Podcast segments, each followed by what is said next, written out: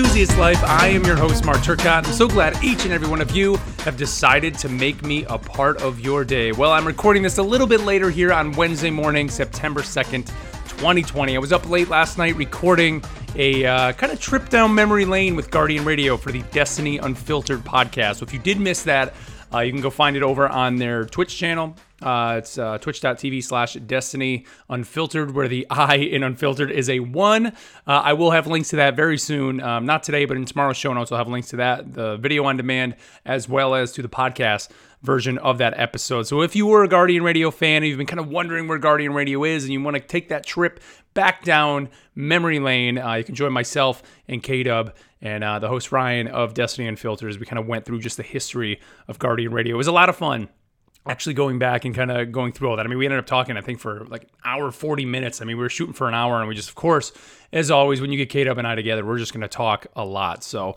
uh, if you're interested in that, I would definitely check it out. And even if you've never listened to Guardian Radio and you kind of want that whole history of what that previous podcast was all about, that I did, that'll definitely uh, shed some light on that for you. But we have some good stuff to talk about here today, as always. But before we do, don't forget you can follow me on Twitter at Mark Turk. That's M A R K T U R C. And of course, you can shoot me an email, theenthuslife at gmail.com. I love hearing from you guys. But last episode we did, it was right off the, what, right before I was getting ready to go into the WWE Thunderdome.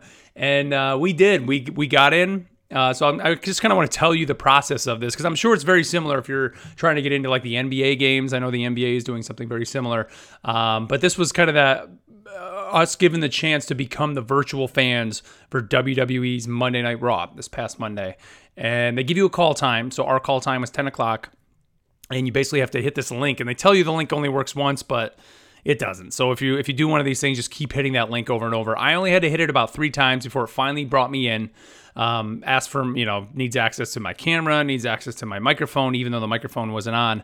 And then you basically log into this website, and I could see what people are seeing on TV. And in the bottom left corner, I could see my camera, so I could see what I was looking like. And there was a, like a producer that was saying, make sure you're staying in the frame. You know, he wasn't just talking to me, but kind of talking to everyone, just saying, hey, make sure you're visible within the frame. They kind of want you from the waist up. And, um, you know, every once in a while, like someone would come out and he would be like, show us how you feel about, you know, uh, uh, Seth Rollins. And they want everybody giving the thumbs down or whatever it was and kind of directing you on what to do.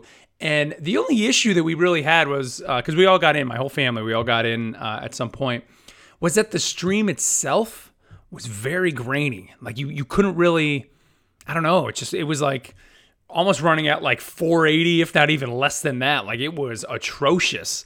Uh, every once in a while it would clean up a little bit maybe to a, a maybe reasonable 720 and then just right back down to terrible. Although you know of course my image looked great because i was pulling it right from my camera in that moment um, but we had the tv going as well and of course the tv stream is perfect I think part of that was maybe just because they're literally uploading that stream to so many people. It's probably using a different process, obviously, than what they use um, for the television stream. So it was just that was kind of weird. Uh, and then like when they go to commercial on TV, the screen that we would be watching would go black, and then it would quickly come back to the in arena in arena match. So you could see what was going on in the match during the commercial, but the announcers weren't talking. So it was just kind of just this silent you know, the grunting, the uh, uh, kind of like what you had back when, before they even had the crowd noise back with WWE. Um, I did get on, we were able to pick me out. I had a red shirt on. I made sure I kind of did that. Um, so the one picture we got that was, that's decent that you can kind of tell is me was the wrestler Keith Lee. It's just, uh, he was pushing somebody in the corner. So it's a big picture of his butt. And my head is like two, two fans above his butt. So you could see me near Keith Lee's butt. Um, so that was kind of funny, but we couldn't find anybody else. I mean, they were in there, but it's like there is a lot of people, and um, you know, just depending on how they pan the crowd, they did. I thought that they were going to kind of swap out the people you see in front row because from watching it, we thought that's what they've been doing, but they don't.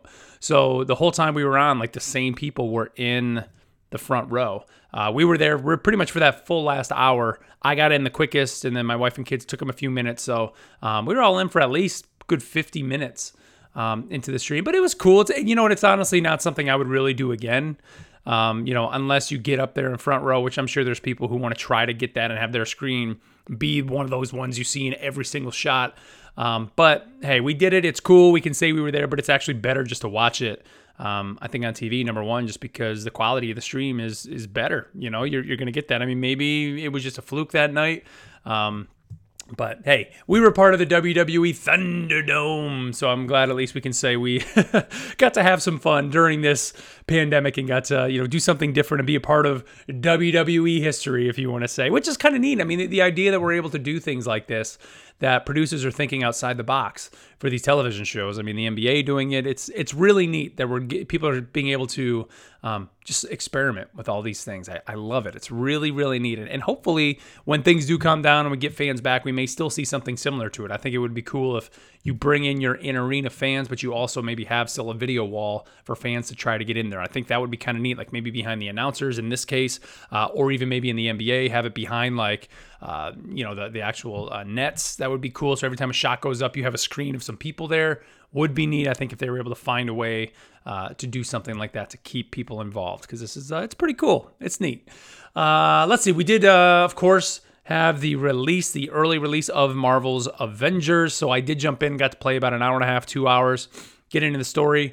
I will say, anybody who was skeptical about the story for this video game, calm any fear you ever had. The story is first and foremost in the campaign. From everything that I'm seeing, it looks to be like a 20 to 25 hour campaign.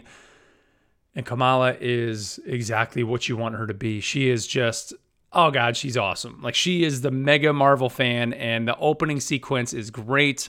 Um, and then that leads you into the next mission where it's her kind of getting caught up within AIM, kind of trying to hack into their servers and figure out what's going on and what happened to the Avengers. It's it is fantastic. It's awesome. So you know, it kind of had me thinking like. Eh, seeing reports because it was, it was interesting seeing all these people now suddenly on Twitter coming out of nowhere and like trying to hide like what if i told you the campaign was really good and i'm really enjoying it like i saw like paul tassi and uh, destin legarie from ign these people who were somewhat critical of it although paul tassi's been somewhat positive because i think he could kind of see what was coming with the game but like people saying you know like uh, having to hide behind like maybe this game really is kind of good yeah, like people jumped the gun. The beta was the multiplayer beta. It wasn't the campaign. Sure, you had some little campaign missions within that, um, but you know, we're getting this campaign, and it had me thinking like, if this game, let's say, if I don't know exactly how long the campaign is, but from all reports, it seems to be a 20 to 25 hour story driven campaign.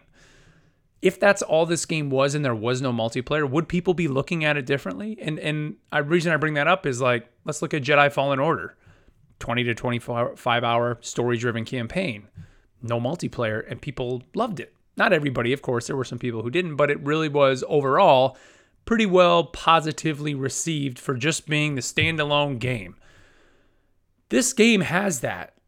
Did they do that? And, believe me, this is this is hypothetically saying because this is not me. This is me, you know, just kind of throwing this out there. But is it did they do themselves a disservice by putting in the multiplayer and then that brought along all the expectations from the looter shooter crowd who then looked at it and said nope cash grab garbage and have just been dragging this thing through the mud for months now it's just a weird scenario. It's like, what do you want? Like, do you want that story driven thing? You get that in this game, plus the added bonus of having this multiplayer thing so, it can, so you can continue to play the game. I haven't touched Jedi Fallen Order since I finished the campaign, right? I mean, I bought it digitally, of course, but like in the end, that could have maybe been a game I could have just bought the physical version, played through the campaign, and then just traded it away or sold it because it was like, well, you know, I'm not going to really go back to that. Someday I may. I mean, I'm a Star Wars fan, so of course I wouldn't do that, but from another gamer standpoint, that may have been a, a, worthwhile thing. Where in this case, it's like, no, this game, you're going to be able to go back to it, and that's even more prevalent. And we had uh, the launch ta- or the launch day war table, which is kind of like their big streams that they do. We got a couple things thrown in there. We learned that operations are kind of the story drop content they're going to put out there for characters, and everyone thought Hawkeye was going to be that first character coming. No, it's actually going to be Kate Bishop, which I think is great. It's going to be his wife that's coming in, or you know, his, his, girlfriend that's coming in, which I think is great. Having Kate Bishop come in before Hawkeye, number one, is awesome. And when they get into it to show you like the story bits of her as she shows up, and they they're trying to get Hawkeye back, and that's her missions. Her missions are going to be going out to find Hawkeye. We get a little trailer where it look it appears that he's working with AIM and all that's going to be free. That's why this game has some sort of microtransaction so they can continue to deliver that stuff down the line. Obviously, you know, I know the argument that people would say is this stuff was already made right now because there have been no microtransactions. But in the end, to have a full year's worth of content and beyond, I mean, they're, they're promising years worth of content. It's got to be funded somehow. And that's how this is going to be funded through those challenge premium challenge cards and via the the microtransactions. I'm fine with that. If they're going to continue delivering this on the story, it's awesome. Um, that that table also went in to kind of show the uh, uh, kind of daily and weekly rituals that are going to be in the game, which just very much reminded me of Destiny. There's going to be weekend content. Um, there's going to be these these things that you can run only one time and get certain loot from. Kind of sounds like raids, right? So if you're a Destiny fan, a looter shooter fan, it really looks like Crystal Dynamics looked at those games and said, "What is it about those games that keeps people coming back?" And they're trying to put that into this game. I mean, there's even going to be like a it's not really a social space because I don't think you're going to go in there and be able to see other players, but it is a kind of like we have the Chimera, which is the ship. There is going to be another one of those places for the Avengers, and and, and looking forward, you can only see there being more beyond right with, with this game being out I, I just i'm and, and again i'm sorry to keep talking about avengers but i'm just kind of blown away that we're living in this world where a game like this is going to exist and yet so many people are negative against it having not even really played it yet um, so I don't know. Get out there, play some Avengers. I'm I'm loving the story so far, and actually kind of looking forward to this podcast ending so I can go continue in that story. Because the interesting bit is right from the get go, you don't even have to touch the campaign. You can go right into the uh, Avengers Assemble, which is the um, uh, basically the multiplayer. You're building up your characters, stats, and all that. But when you click on that now, it says, "Hey, you can go in there, but we recommend you complete the campaign because there will be story spoilers." But it's up to you.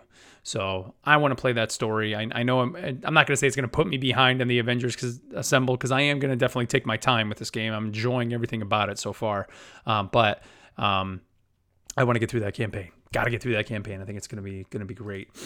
Um, and some other techie news. We had uh, the official reveal from NVIDIA of their new 30 series graphics cards. Now, I know some of you may not be the big PC people out there, but this is a game changer when it comes to video cards. I'm not going to go too in depth with any of this stuff, other than really what all you need to know is right now the 2080 Ti is like the standard of the best video card on the market.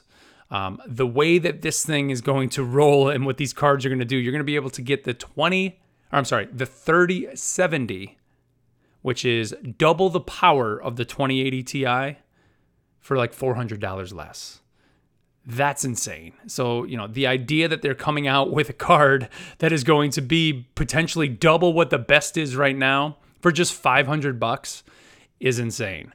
So, you know, right there, you, you can look at it like if you have a PC and an Xbox and you were thinking of getting a Series X, I mean, we're all guessing probably 500 bucks for the Series X. Just get a new video card. You're going to be able to play all those Xbox games. Like that, that is just nuts. I mean, NVIDIA has just completely dropped the hammer. I mean, they've done something that they never really do is is really competitively price these cards, even though they're usually always competing with themselves. I mean, obviously they compete with AMD, who's kind of their, their main competitor on the PC side.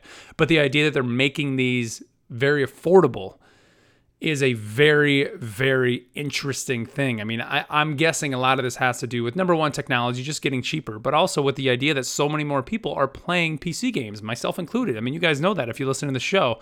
I've really drifted over to the PC uh, to play a lot of my games um, on the PC side of things. And so that's super exciting. Like, I, am obviously still to get a PS5. You know, we, we kind of went through that last week. I, you know, kind of came into a nice little bonus. So I'm, I'm planning on getting that. And really, it's only to play those exclusive games. Um, and in the end, my graphics card within the next year or so, I'm sure is going to be. I mean, it is already a little bit outdated. I can still play games pretty much on high for most things, um, but pretty soon, when, especially when all these new titles start coming out with that ray tracing and everything kind of in there, I am going to start being a little bit behind because my card cannot do any of that. But I start looking out two years from now, maybe three. I mean, I'll probably probably more two. Upgrading to something like this might be worthwhile for me. And again, that just makes the Series X that much less of a uh, an appealing thing to me because with all those Microsoft first party games, I'll be able to play them on that on my on my PC. So I don't know, like if you were a someone who maybe had an interest in PC gaming but had never made the jump, and then you see something like this, Does that entice you? Let me know. I would love to know someone out there. Uh, you know, hit us on Twitter or hit me up at Twitter at Mark Turk, M A R K T U R C, or email me, theenthuslife at gmail.com. Does a $500 PC card? Now, it's not like you're going to spend $500 and immediately be able to have a PC. No, you I mean you have to get your power source, you got to get your motherboard. There are other things you would need to buy. But you could probably for a decent price, I'm going to say 1000 bucks maybe, if not even cheaper than that, get something that's going to be able to use that card and run relatively well and then future proof yourself plus then expand you out to all the Microsoft library basically as well as all the Steam library, all the Epic Games library, you know, you, you just get so many more options. Would that be something that you may now be second guessing yourself when it comes to the Series X? I would love to know. I mean, I know a lot of people the the idea of a console is just the convenience. I mean, that really is a selling point. You never have to think about it.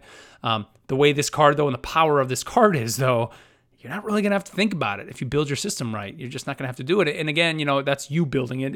I mean, you could probably spend a little bit more, get somebody to build it for you, which very soon I may be talking about a little somebody here on the show who could help you do that um, and build that. So a little on that, you know, in future episodes. But um, I think that's something that, uh, you know, might be enticing for me uh, you know, thinking out loud, it really would be like, hey, just go ahead and get the PC, hold off on the Series X.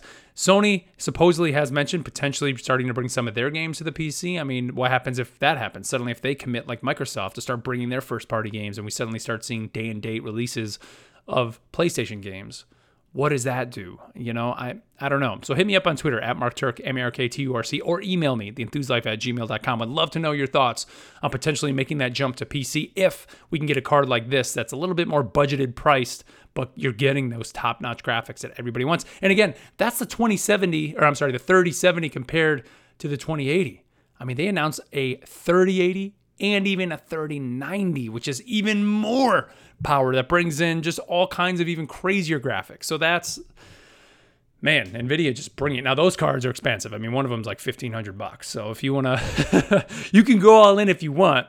But I'm telling you, that this 3070 is is a crazy deal. I mean, with that, you could even be doing you know Oculus, you could be doing VR, all that stuff um, which is uh, pretty crazy. But let's shift gears away from tech and video games and get into a series that was announced uh, with a trailer. I didn't even know the series was coming out. Chances are it probably was for people that are into. Um, this series and, and, big fans of this. Uh, but it was announced Jurassic World Camp Cretaceous was revealed to be coming to Netflix on September 18th. It is a CGI show about a group of teenagers heading to uh, Jurassic Park to Island Nubular.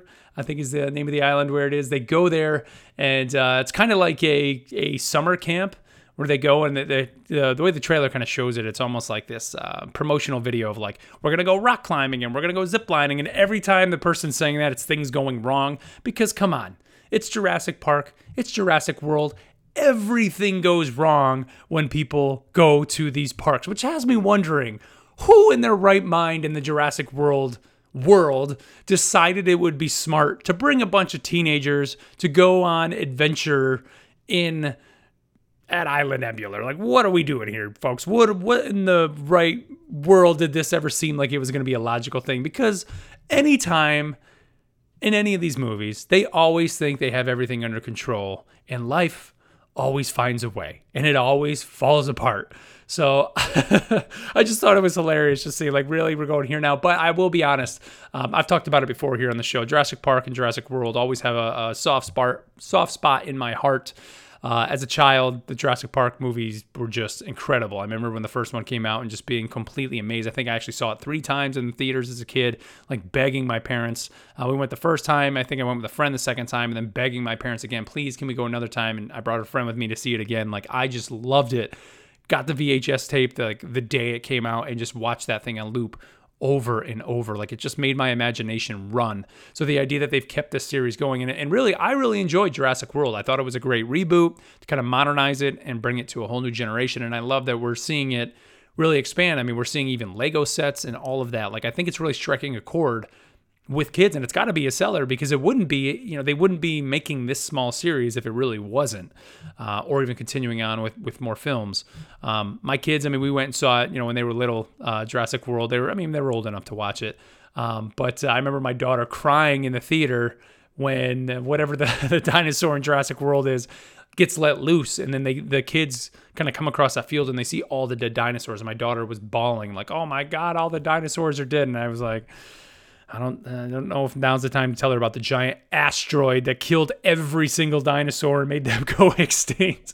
We we held off on learning about that for a little while, um, but uh, so yeah, so this is something we're gonna watch. I mean, I'm I think it's kind of cool. It's being an animated series. At first, I was like, really, they're doing a live action series, but no, it is animated. Uh, looks like it is gonna be kind of for that PG crowd. So I don't see any real blood or death in this uh, in this because I'm sure that would traumatize many many children, but Steven Spielberg is an executive producer, so he is involved, of course, in it, which is great. Um, and uh, I think this will definitely be a fun show that we'll watch as a family. It's uh, it eight episodes, six or eight episodes. It's going to be.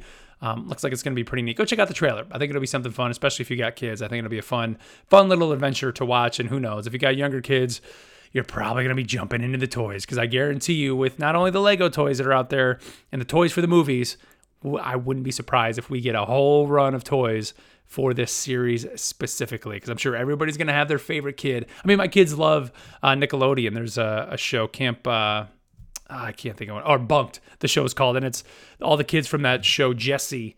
Uh, when the the girl who was Jesse on that show left, and here I'm getting deep into some Nickelodeon shows. I know some of you probably don't watch those, um, but those kids went on to create like a, a camp, a summer camp show, and so they kind of love that idea. So kind of mixing that with Jurassic World, I think, is a neat concept that I think is going to hit very well uh, with a lot of kids. So, all right, guys, well, let's wrap it up there. Uh, again, let me know your thoughts on that video card. I would love to know if the idea of having these kind of budgeted price cards that are super powerful is that something that may stray you away from getting a new console and jumping in to the PC side, especially if you were thinking about getting an Xbox.